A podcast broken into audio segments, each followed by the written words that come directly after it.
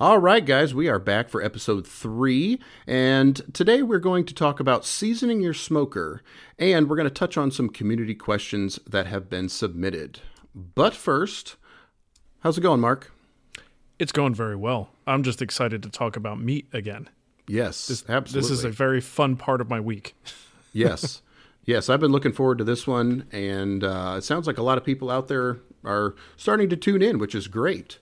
Yeah, it's it's warming up already. I mean, I've, we've gotten some uh, emails, some fantastic emails. We've gotten people on Instagram sharing stories of things they're throwing on the smoker. It's like when you hear people talk about this stuff, it just makes you want to get out there and try some recipes out and have some fun with it. And it looks like people are, are diving in already. Might Oh, still be cold outside, but they're getting out there. Yeah, absolutely. And uh, I know I've been scratching at the bit here to get out and really get the big one going, but Yeah. still holding off for just a little bit longer. All right. So I do have a question for you, though. Yeah. Hey, good looking.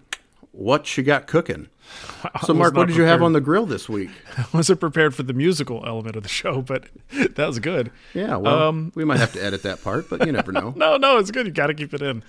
Well, look, some weeks it's not going to be, you know, the kind of thing you would want to really brag about. Like sometimes there's just dinner needs to be made and food gets cooked. Uh, but, but I'm always cooking outside at least at least one meal a week. So this week it wasn't anything crazy. It was burgers, but not just any burgers. We do have a local market here that's actually right around the corner from my new shop uh, in Flint Hill. It's called Menino's, and great little market. Got all kinds of you know produce and things like that. But they have a deli there and a butcher, and they've got some great pre-made, like ready to go. We've done this at the shop a few times where we just Okay. get the charcoal going, and you got these little uh, like bacon wrapped little steak bites and little seafood shrimp bites and. Just like little things that, especially for lunch, you don't need to get Oh, too yeah. fancy. you just throw those suckers on the grill, and oh my gosh, it's it's very rich eating for something that's just like a normal lunch at work. Uh, so they also sell wonderful burgers, and normally I would make my own patties. Um, but it's one of those times where I'm leaving work. It's after five o'clock. Uh, I'm just going to stop there, pick a, a couple of the pre preformed patties that they have. But they have these ones that they call uh, I always want to say cowboy. No, they're smokehouse burgers. Okay. And they, they won't tell you exactly what's on it, but it's a pretty standard paprika based sort of rub that's on these things. But they've been sitting in it for a while. And I think that's where the magic happens. When I do this at home, pretty impatient. Like I'm going to give it a little douse and then I'm going to throw it on the grill. It's not going to sit there long. These have been there probably all day long sitting in this spice. And by the time you get them home and I throw them on the little Rectech, I don't go too high. I do a little bit, almost like a, a reverse sear, if you will, Yep, for a burger Absolutely. hmm going at a fairly low temperature, getting a little bit more smoke on there, and then at the end, just kind of cranking it up. And it's fantastic. And uh, that is just one of my favorite little treats as a just standard uh, weeknight burger meal. And we Yes. uh, we did that we did that once this week, so uh, that was pretty good. Can never complain when I've got one of those. Uh, definitely not. And I there's nothing wrong with uh, getting yourself a pre-made patty. I mean, Yeah. I'd I typically make my own as well. Um, and actually, the best is when you take brisket fat and put it in there with ground beef as well. But that's just one extra step. And you're right on a on a work night, you don't want to be doing all that kind of stuff. You want to get them on, get them in, so you can go to bed before 1 a.m. with the three little or two or three little kids. So yeah, exactly. yeah. Um, let's see. So my smoker was pretty darn busy. Um, but th- probably the biggest thing that I did was I had some extra corned beef that I had smoked uh, about a week ago, and I got some cream cheese and some chicken breast. And I'm like, uh, I'm gonna I'm gonna make my own rendition of like a Texas Twinkie, but with chicken. So I chopped up the corned beef and I added it to my cream cheese, added some extra seasonings and some uh, shredded cheese in there, butterflied the chicken breast, and then wrapped it all in bacon and then put them on the smoker. And I'm not to lie, they were pretty darn good. Nice. Yeah. Yeah. I, I mean, I, I did some burgers on top of that and I'm trying to think what else. I think there was one other thing, but um, oh, some like bratwurst patties. I used the griddle on those. So I had some of those recently, and, and I don't know, maybe I've just been on a, a, a rock, and I never realized that bratwurst patties were a thing. Uh, to me, brats were always just the typical, cylindrical, you Yeah. know, wiener shaped uh, uh, creations. Didn't realize that they came in in a burger sort of patty form, and I've had those a couple times, and that's pretty fantastic because it's an interesting way of spreading the flavor in a different shape. Where usually, you know, the, the experience of biting into a brat is so Yeah. distinctly, you know, you you go through the seal, you break the seal, you get the juicy stuff on the inside. But this is like, especially if you like toppings on it, it's a, mm-hmm. a good opportunity to be able to spread that around a little bit. So it oh, definitely, it's it definitely tastes like a brat, but it has an opportunity to kind of have a different flavor profile. Yeah, and so I get mine from my local butcher as well, and it's got the, these little mustard seeds. They're like little tiny BBs, and just little balls of flavor, and adds a little bit of texture in there. It's it's Nice. it's it's definitely different than your t- typical cylindrical wiener style brat. Yeah. Oh, that's awesome. Sounds good. Oh, and another thing I I want to mention is I went to I went out of town, which I live in a small town, so uh, I kind of have to go out for certain things. But I went to the Ace Hardware in a, a neighboring town, and they had a huge selection of Traeger stuff. Um, and anytime you're going to see Traeger, typically you're going to see some Meat Church stuff. And I like I li- I do like Matt Pittman's uh, seasonings. Uh, he's got a good variety. I think they're priced fairly well, so I, I always pick up a few. And lately, my Voodoo has been my go-to. Uh, I really Okay. really enjoy the Voodoo. But I'm typically not a big barbecue sauce person. However, Okay.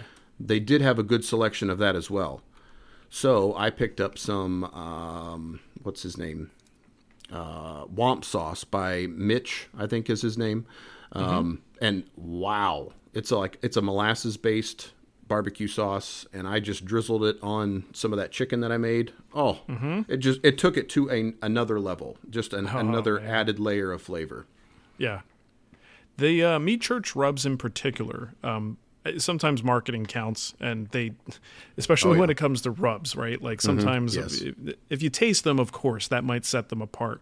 But sometimes some people just get it better than others, and there's something about the the meat church uh, rubs labels and the pictures, the animations on on the stuff that they sell that just make you want to try it.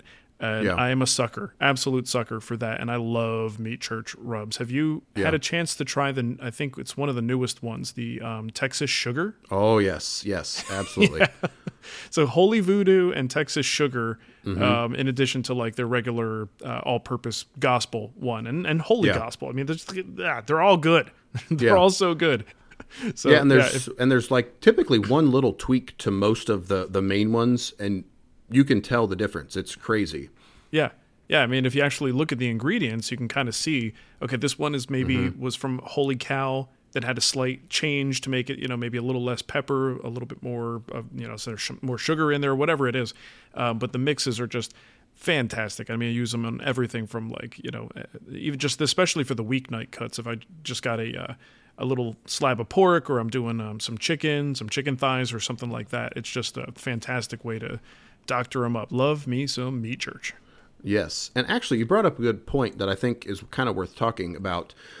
When you go to places and you're looking at different seasonings, other than the name of it, the very first thing I do is I flip it over and I'm looking at those ingredients Yeah. because a lot of these are the same, and it it, it is pretty unique to see the different little tiny tweaks that are in mm-hmm. each one and how much that can really impact something. Yeah. And also, I think for a lot of people, and depending on your health situation, salt, right? So many Oh, of yeah. these things are just loaded with salt, and you really do not need to add any more. Um, so that's also something that looking at those ingredients can, be- you know, depending on your personal needs, you really want to take a look at the uh, the order the ingredients are in, and just kind of get an idea of what what is most of the content in this thing. Is it spice? Is it just simply a whole bunch of salt with a couple other things to doctor it up? Um, you, you learn a lot that way. And then Yeah. also, you know, the other thing is, you know, not for nothing, but fillers, uh, fillers and things that actually like, um, what do they call it? The anti-clumping agents and things that they Oh, put in there, so yeah. they so they don't clump up in there. And it's one of the advantages. Like at some point, I really would like to say, okay, look, I love this rub. I see the ingredients. Now it's just proportions, and I would love to make my own so it doesn't have any of that other stuff. And I can also maybe modify the salt content depending on the audience, who I'm feeding, and how much they do like that uh, saltiness. Um, and I, I have a lot of respect for people who commit 100% to making their own rubs. I haven't gotten there yet. I just haven't tried enough to say, all right, this is the one that I want to learn how to make. Um, but maybe someday I'll get there. Yeah. And so when I cook my big cooks, I it I can't afford to just go out and buy someone's seasoning. So I will buy all the things in bulk and then mix it myself. But Yeah. uh, other than that, typically no, I'll be buying something off the shelf. It's I don't have space for all those giant containers of salt, pepper, and and whatnot. So when you're doing that seasoning and you got so much to do, the volume of it necessitates you have to do it yourself.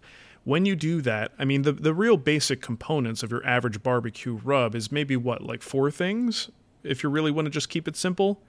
Okay, your your salt, your pepper, paprika, maybe a little bit of um, you know garlic, um, granulated garlic. Uh, what am I missing? That's pr- pretty much the basics. So I mean, you might, you might. There's a little thing here and there to tweak it, right? So, I Yeah. mean, when you do that and having experience with your own rub, do you find a drastic difference? I mean, you can probably get 99% of the way there with that basic core rub that you could probably find in any barbecue book, like recipe book anywhere. It's just those little extra things for that little bit of extra bite. That I mean, but have you really noticed the big difference when you do that?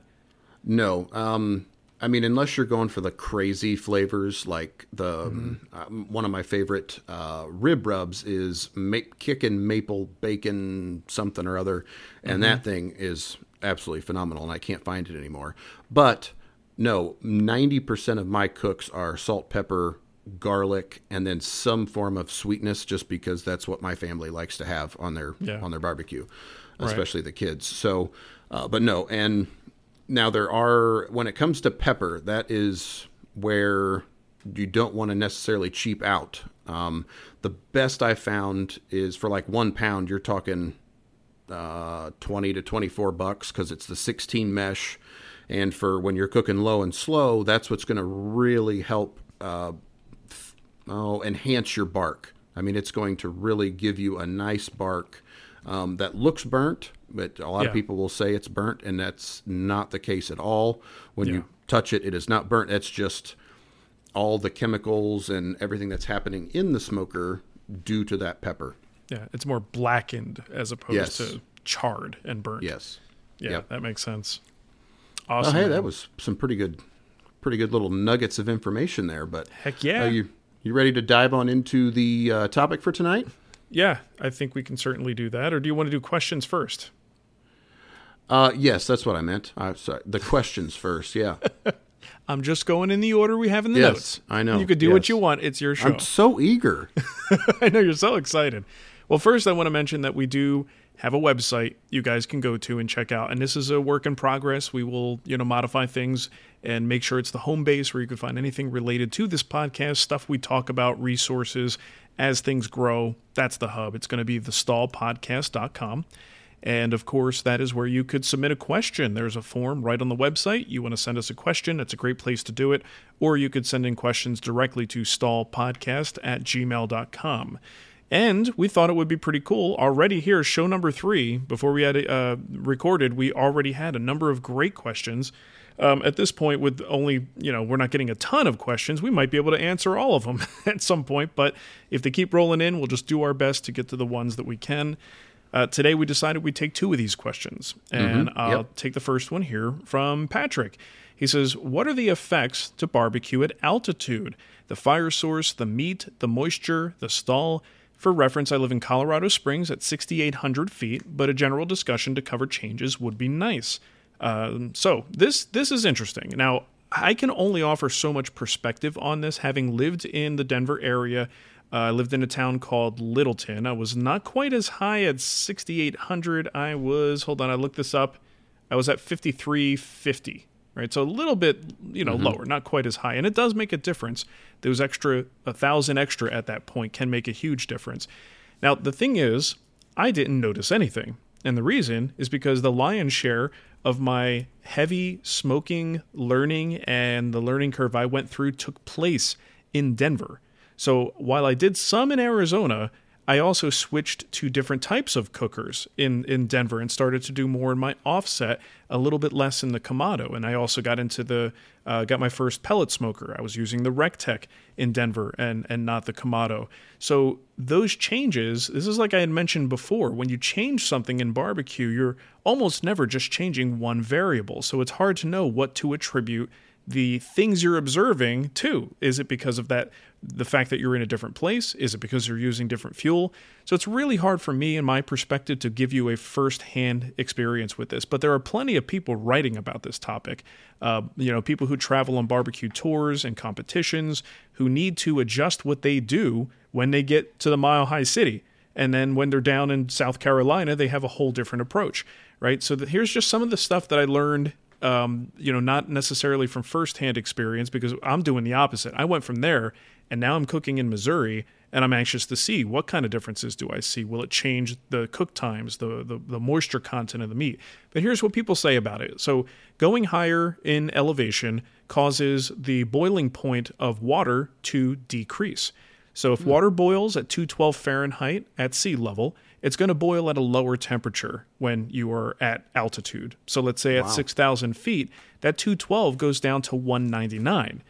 So part of the impact this this has is that with that boiling happening sooner, we still want to get our temps up to our finished temps in the meat, right?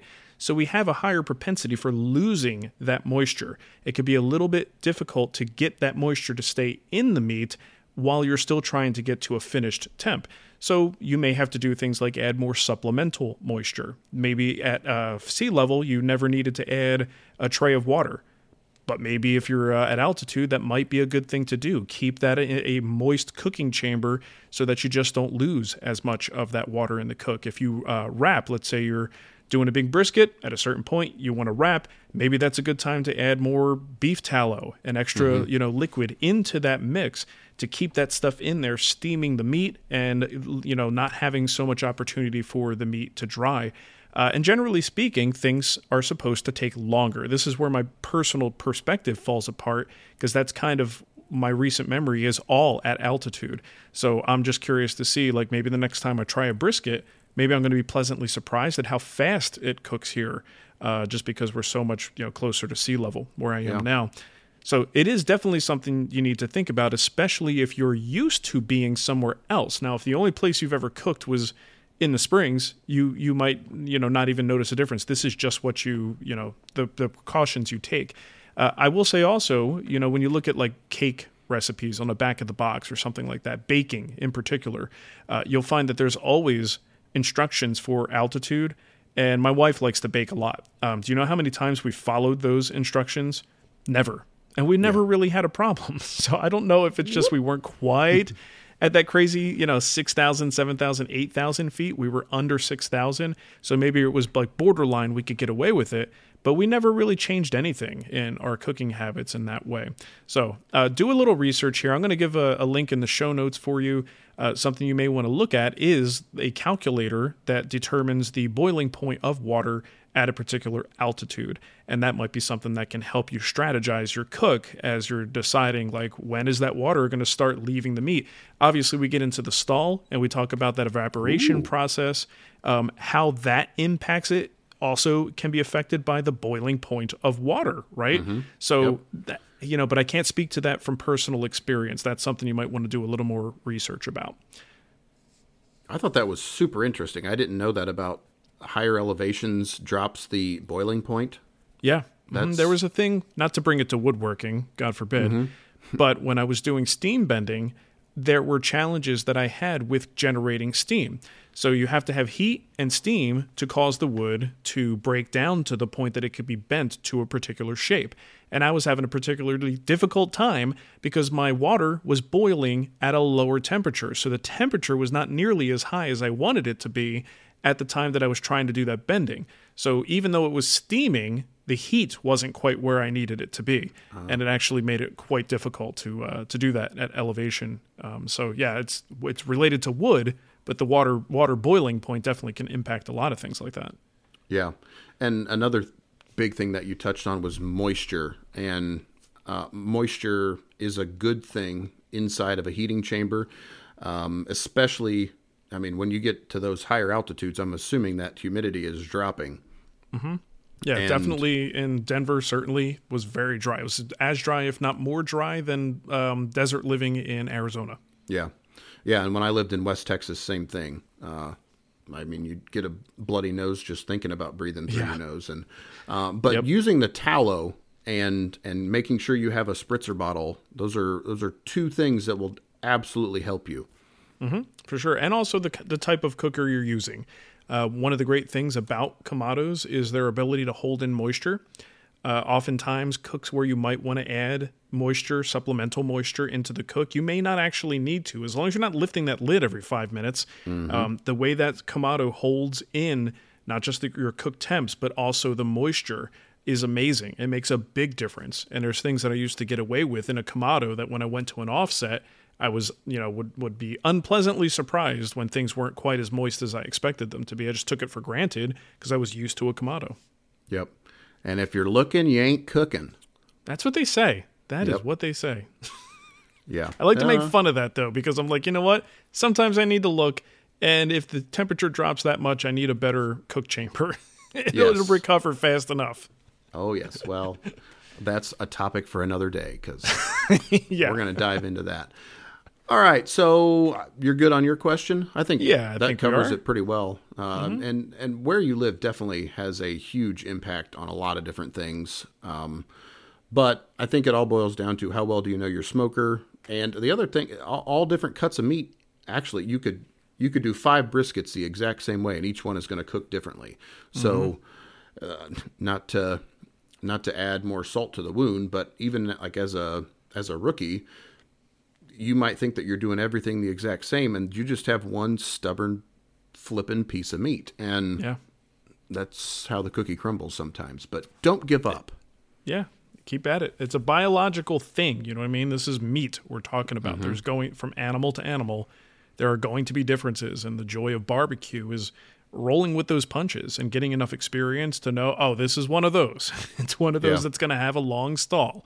So I better sit through and, uh, you know, get my podcasts up so I could listen to uh, Marc and Jevon BS for an hour. Absolutely.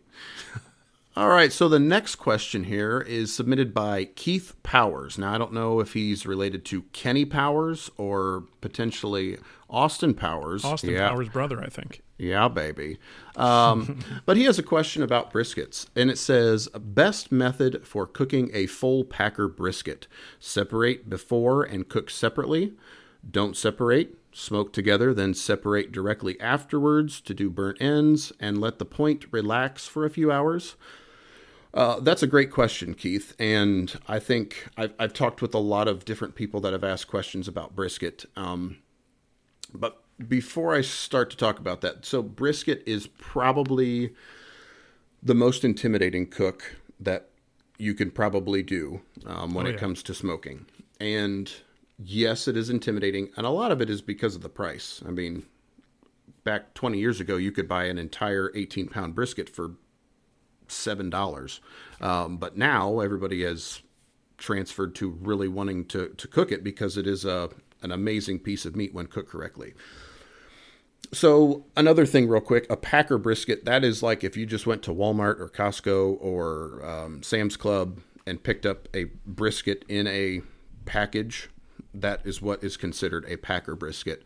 Um, I would say ninety percent of the people will get that, unless you have a butcher on hand. Then it's a little bit different. But essentially, they're still coming from the same thing. I mean, they're coming from a cow and the so the brisket on the cow is the front part that almost looks like uh, big old mammary glands swaying in the front instead of the udders in the back. Front cow boobies. Yes, front cow boobies. Do we have to mark this explicit now? That's a technical term. I like it. Um, so, no, don't separate it. That's the quick and simple answer. the The reason I would never, ever, ever want to separate is because it does not cook the same. So your your your point, which is the thicker part of the brisket, and then your flat, they they overlap in the middle, and the flat does not have near as much fat in it. And on its own, I find that it is very hard to cook it properly without it drying out. When it mm. is connected to the point, you're going to get some of that extra intermuscular fat that's going to somehow find its way. It's almost like trying to pour epoxy into a knot. Somehow it still ends up on the floor, even though you've taped the whole thing. Yeah.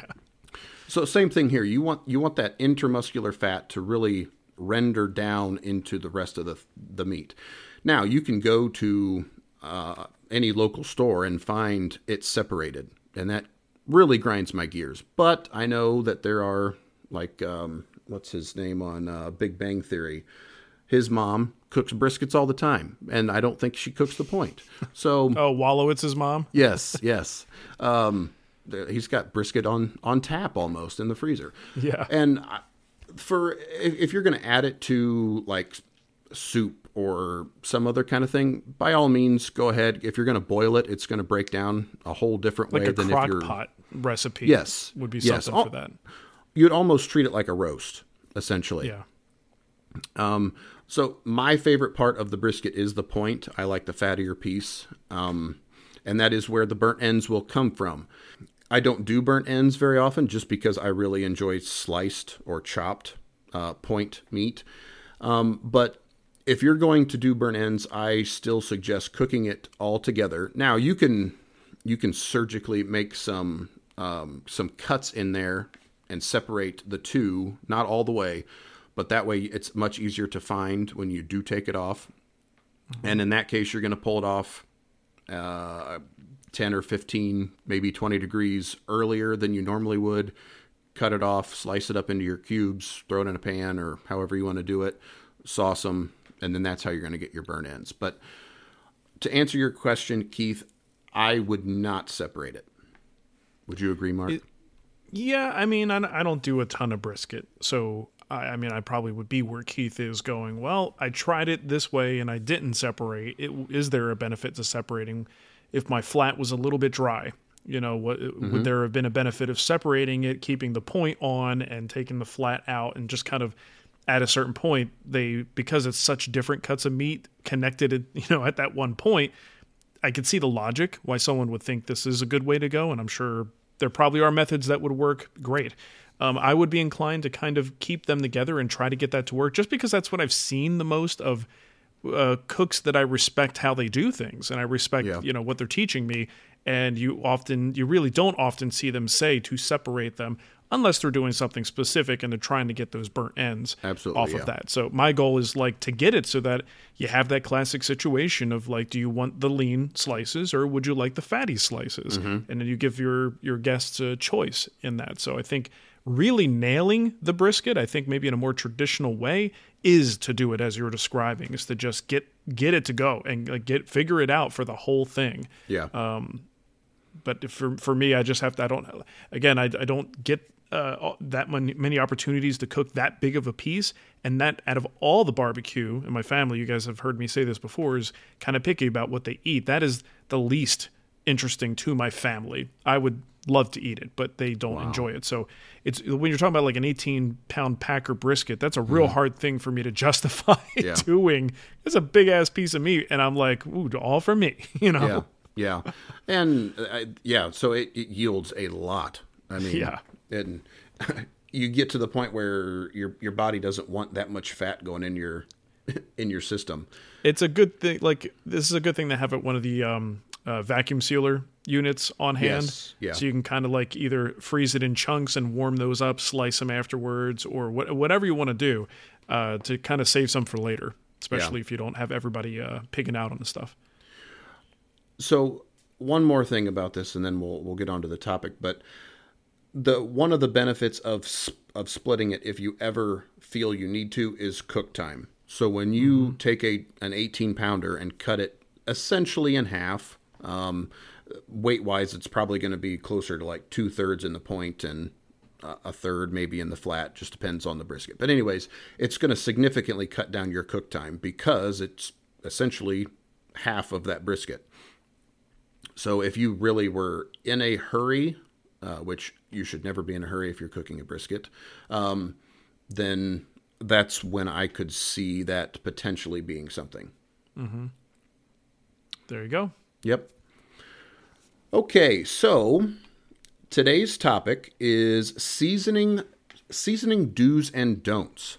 So when you're seasoning uh, well first of all why is seasoning important well uh, you don't want to get sick first of all and you this is a good way to keep your your smoker well maintained and uh, in good working condition otherwise just like any other tool essentially if you don't keep up with it it's just going to go in the trash can or somewhere that you don't want. So there are a lot of do's and don'ts. And if you were to go to the store and pick one up, typically when you get it home, it's going to be all covered in all that luby oil stuff anyway. Mm-hmm. And if if you did buy it brand new, you're definitely going to want to just read the owner's manual. Um, it's going to tell you certain things that it wants you to do that's specific to that uh, to that rig. Well, I think, I mean, even before you get into the real seasoning, if we're talking about a brand new rig, regardless of what it is, there may be a washing process that's going to happen first. If it's brand new, there's manufacturer's oils on things which can burn off. But ultimately, if there's some kind of manufacturer's grease on a grate, I'd rather wash that off first and start over fresh Yeah. and then try to work on the actual you know seasoning process at that point. So that's one thing to look at first. Back when you mentioned the manual they typically will tell you anything that can be removed that can be safely washed go ahead and just get a scrub brush a bucket. Do i do this stuff outside when i do it. I Yes. don't mess around with the house. Just get a bucket of uh, you know dish soap and a little scrub brush and just go to town hose it off when you're done and then you can throw everything back in. Now i don't usually wash the interior of the cooking chamber. I'm um, not too worried about that as much, but the stuff that the food is directly going to contact, probably want to wash that before you get into like the legit seasoning process. Yeah, and the whole point of doing this seasoning process is all about polymerization, which is a big old fancy term for basically all you're doing is you're heating the surface and forming a a, uh, a protective coating. That's all you're really doing. And we could really dive into all this um, oh fancy lingo. Uh, it has to do with chemistry and stuff, but you're basically forming a double bond that just creates an organic protective plastic around the entire thing. And for me, since I have an offset, the entire thing is metal. It's not painted. It has no finish on it except for what I have done to it. And in order for me to get that polymerization, because up here in Ohio we have a lot of humidity, and my my smoker looks like it's completely rusted, but it's not. It's due to this process that we're about to go over. Um, so what I like to do is some people will say that you need that you can use boiled linseed oil. Well, if you look on the back of a can of boiled linseed oil, if if you get it on you or not on you, but if you ingest it in any way, it tells you to call a poison control center or a physician immediately. So it has boiled linseed oil contains metal siccatives, which are mainly cobalt and manganese, and obviously you don't want to ingest those types of things.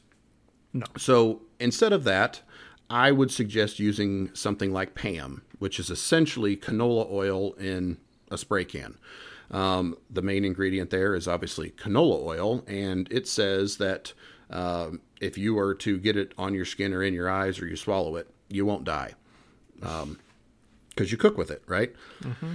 So there's there's quite a long process to do it, and to get the correct polymerization, you want to first clean off any debris that might be on the smoker originally, and before you heat anything, you just want to spray the living crap out of your entire smoker.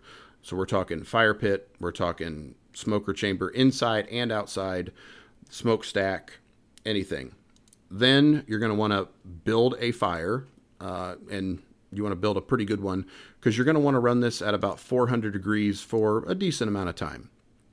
And after it gets rip roaring, you're going to start to see some some changes that are going on, mainly in color. And when you get to like a, a darker blackish color, that's when you're going to then kind of touch it. And if it's still sticky, you need to continue to cook. And if it's not sticky, then you should be good. Um, and that coating will last you for quite a while. So I try to do it every three months. Um, maybe not the entire smoker, but um, mainly where any type of water might sit uh, mm-hmm. when it's in storage. Yeah, I mean, ultimately, this this is one of those things where I mean, I've, I've mentioned my new offset, right? I haven't had enough time with it to get to a point that I'm like, okay, when do I reseason? And that's something I mm-hmm. think about too, since a lot of the cooking process is releasing a lot of grease and fat, and a lot of that is getting into like naturally seasoning the chamber.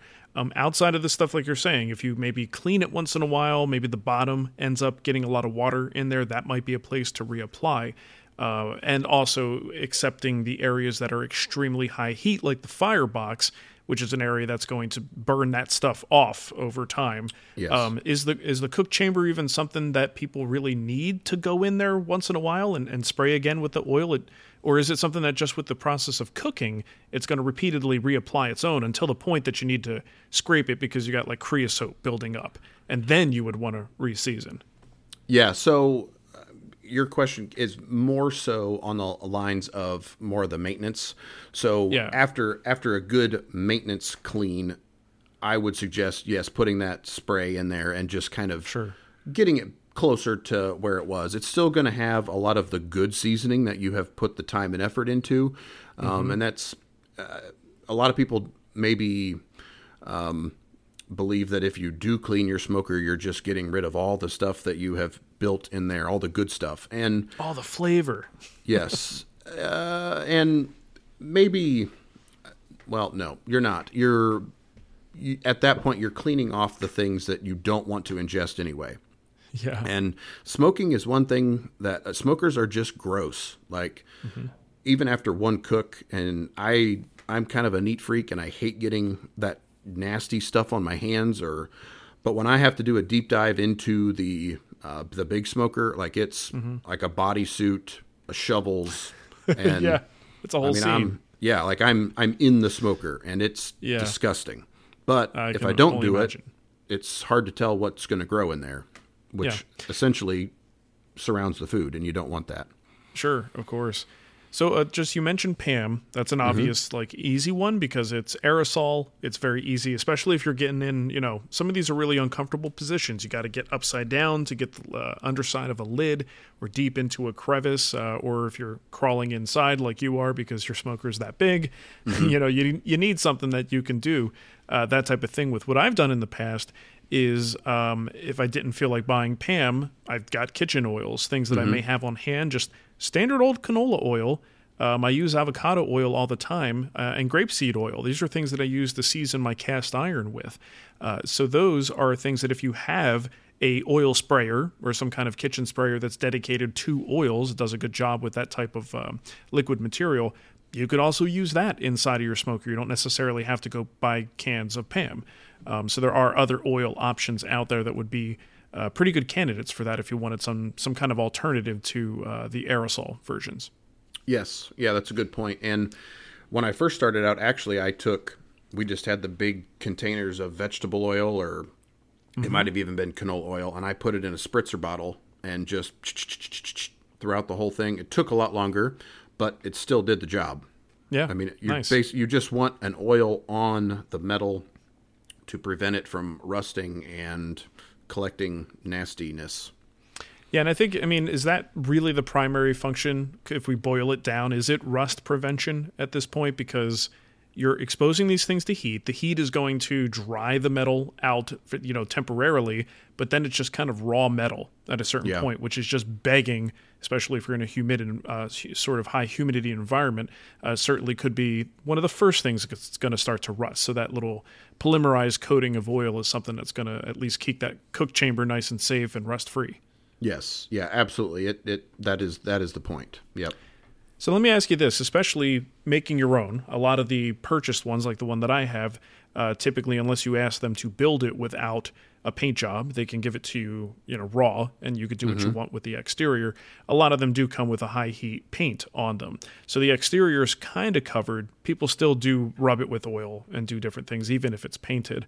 Um, but is that something that you do a lot now? Like, like if you mentioned the linseed oil, I would not. I still don't think I would want boiled linseed oil anywhere in or outside of a cooking chamber, just because Correct. it like it, the oil goes in places, right? So I wouldn't want it for that. But all these other oils still are also candidates for the outside of this thing, and especially even on a painted unit, my firebox one day is going to lose that paint. Yeah. like at some point, it's not going to last forever. So at some point, I'm going to be doing this just like cast iron. I'm going to be adding these layers of oil to try to keep polymerizing layers and layers and layers just to make sure this thing never rusts. Right. So, I mean, with yours being unfinished on the outside, I'm, cu- I'm curious, what do you do for the outside of the smoker? Same thing. Same thing. Coat it in Pam. Yes. And Nice. uh, I just picked this trick up, uh, I want to say two years ago. And so my first smoker, it didn't even get covered. And so it has a two foot by two foot by two foot square firebox. And sitting on the trailer, it is outside in the elements. And obviously, over time and with my welding skills, some of it is going to lead to some poolage up there on top of mm-hmm. it and it never rusted through, thank goodness. And since mm-hmm. I found this technique, it doesn't even look like the elements have hit it anymore. Oh, okay. Nice. Yeah, you can you can honestly turn a rusty looking smoker into something that looks like a matte black finish. Yeah. Right. It looks painted, right? When, when when it's done properly. So, is there a way? Because I know in in seasoning, quote unquote, seasoning certain types of grills. Uh, one of the things they say is like make your first cook a really fatty cook. You know, maybe some chicken thighs or something that's generally just going to make a lot of aerosol, airborne fat particles inside. Uh, is that something that you would do? Like what, a brand new pit, what is the first cook you're going to do? So you've sprayed it with oil, you've done a little bit of a heat up, you've just burned off some some fuel just to heat the chamber. What's the first thing you're cooking? I think chicken is a good good idea. Obviously, I'm not going to throw that on the, the big cooker. Um, Yeah. But but for a, a smaller pellet grill or a backyard cooker, yeah, I think chicken would be a great one. First of all, it's cheap. So if for whatever reason you do get that eh, taste that might happen from it being its first cook um, and Yeah. it not being completely seasoned, uh, you don't feel as bad if you throw it away. Um, Sure. and yeah, you made a good point with the fat that is going to be popping off of that. Uh, Right. That can only help you in this case. Sure. I like the also, the idea if you are cooking chicken, chances are you're going to get to a higher temperature than you Yeah. might if you're just doing a low and slow cook. And really, with these oils, uh, that's one thing to look into as well. Each oil um, has a different point at which it begins to polymerize, right? Yes. So if you have one that isn't going to start polymerizing till 500 degrees, okay, maybe that's not the best option because you kind of do want to get it to that point of polymerization. Um, Yeah. So if you are cooking chicken, there's a good chance, at least if you want crispy skin. If you like rubbery skin, don't bother. But if you want your skin to be a little crispy, you're probably going to have to go north of 400 degrees for at least a period of time. Uh, and that can't, I, I imagine that can only do good things for that interior that you just coated with that oil. Yeah, and, and that brings up another good point.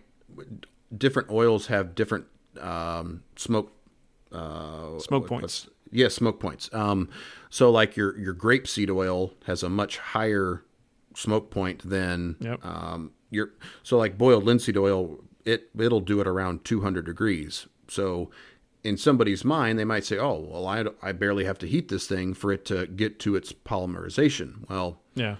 Yes, but you're also it's not going to be good because you're going to have all those toxins and nasty stuff that you don't want to inhale. Yeah, and also if your cook chamber, you know, let's say you're keeping it at 225, that's only the spot where you have your thermometer and the meat. There's a lot of parts of your smoker that are going to get way way hotter than 225, right? So Mm-hmm. Or going with that higher Yeah, yeah, exactly. And So going with that higher smoke point oil, that's why like in our kitchen for instance, we don't cook as much as much as I like olive oil. I don't do as much like pan frying or things with olive oil. I like to, you know, because it is a, a, bit on the lower side, Mm-hmm. uh, smoke point wise. We've switched over to using almost exclusively avocado oil, uh, Yep. just in terms of being, we got to go a lot hotter before that stuff starts to reach its smoke point. Um, I do it strategically when I'm doing it on cast iron and I'm trying Mm-hmm. to reseason a pan or something, but for just general cooking purposes, I don't want to hit that smoke point. So Yeah. a lot of fun Yeah. stuff to think about, man. Seasoning. It's like, um, uh, and I know a lot of people are like, just cook, just cook with it. Everything will be fine. But it's like a little bit of care in the beginning is going to really set the stage. And then, yes, cook, keep cooking, always Yeah. keep cooking with it. But doing a little bit of that initial seasoning is uh, definitely a good insurance policy. Yeah, and, and to add to that, let's see, when I first got my pellet grill, it was probably you walk you get to a point where you walk by a smoker and you can say, "Dang, I've cooked a lot of meat on that thing." Because you'll Yeah. walk by it and it'll hit you in the nose whether it's on or not. Um Yeah. and the the the the tallow smell is what hits me first with mine. Uh, and that took about a year. And it's not like I just am a every once a month, once every two months kind of cooker. Like it's it's going almost once a week all year round. Yeah, yeah, it's good when it when you when your smoker smells like paint. You might not be using it enough, Yeah.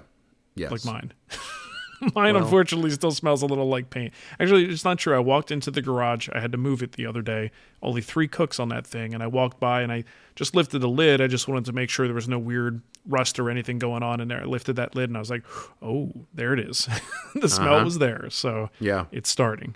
Yeah. Well, you just got that too, so I'll Yeah, I'll, it's still I'll new. give you a little bit of leniency there. Yeah, the weather's just warming up now, so we'll we'll Mm-hmm. get there. I got plenty of splits ready to go. We're gonna get some smoking going. There you go. Perfect. Okay, well, do you have anything else to add?